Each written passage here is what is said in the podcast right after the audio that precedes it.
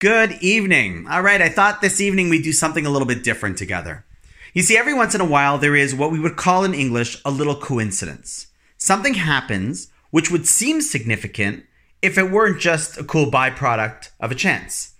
However, as Jews, we don't believe in coincidences. We believe things happen and are orchestrated for a reason.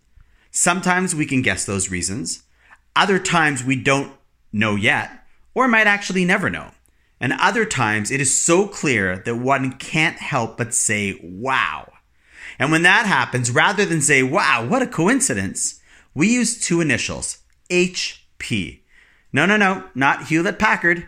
In Hebrew, that stands for Hashgacha Pratis, which means specific divine intervention.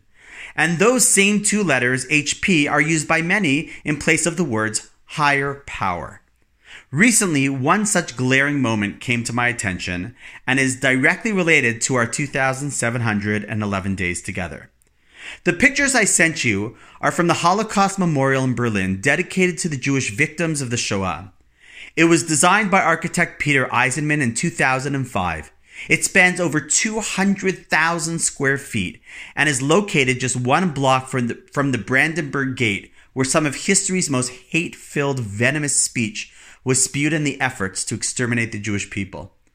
While there's much discussion about the significance of the memorial, and there's actually debate as to whether people think it is inappropriate or lacking some appropriateness, as is listed on the Wikipedia page, there is one aspect that Wiki doesn't mention, which is simply an astounding HP moment that took place in its creation. Originally, the plan was to use the land to create nearly 4,000 slabs as part of the exhibit. However, shortly before unveiling, new laws were passed that required a significant modification to the exhibit, nearly halving it. No longer would it have 4,000 slabs, but instead it would be roughly 2,000 slabs to memorialize and never forget. How many exactly? 2,711. To all of us on this journey, that number should now be extremely familiar.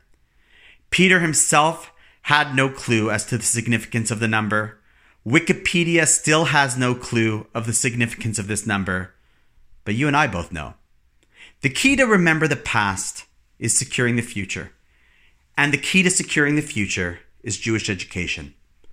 Those of you who know me and those of you who are now getting to know me through this challenge together probably know that I am a firm and staunch believer that one of the most important factors to ensuring Jewish continuity, if not the most important factor, is Jewish education.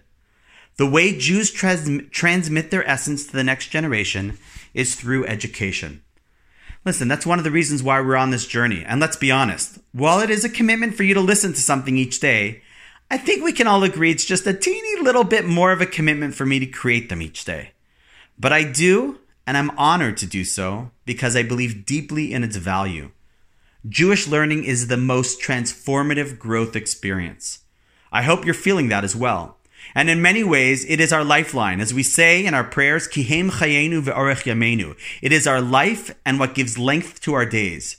It gives me Jewish identity right now, and it ensures one for the future and my future generations. The Nazis knew that the strength of the Jewish was their Torah, which is why they encouraged mass book burnings throughout the country.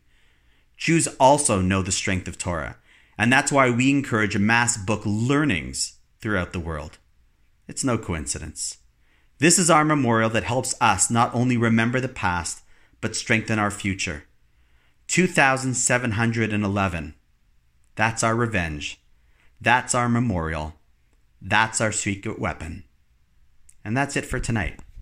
Speak to you tomorrow.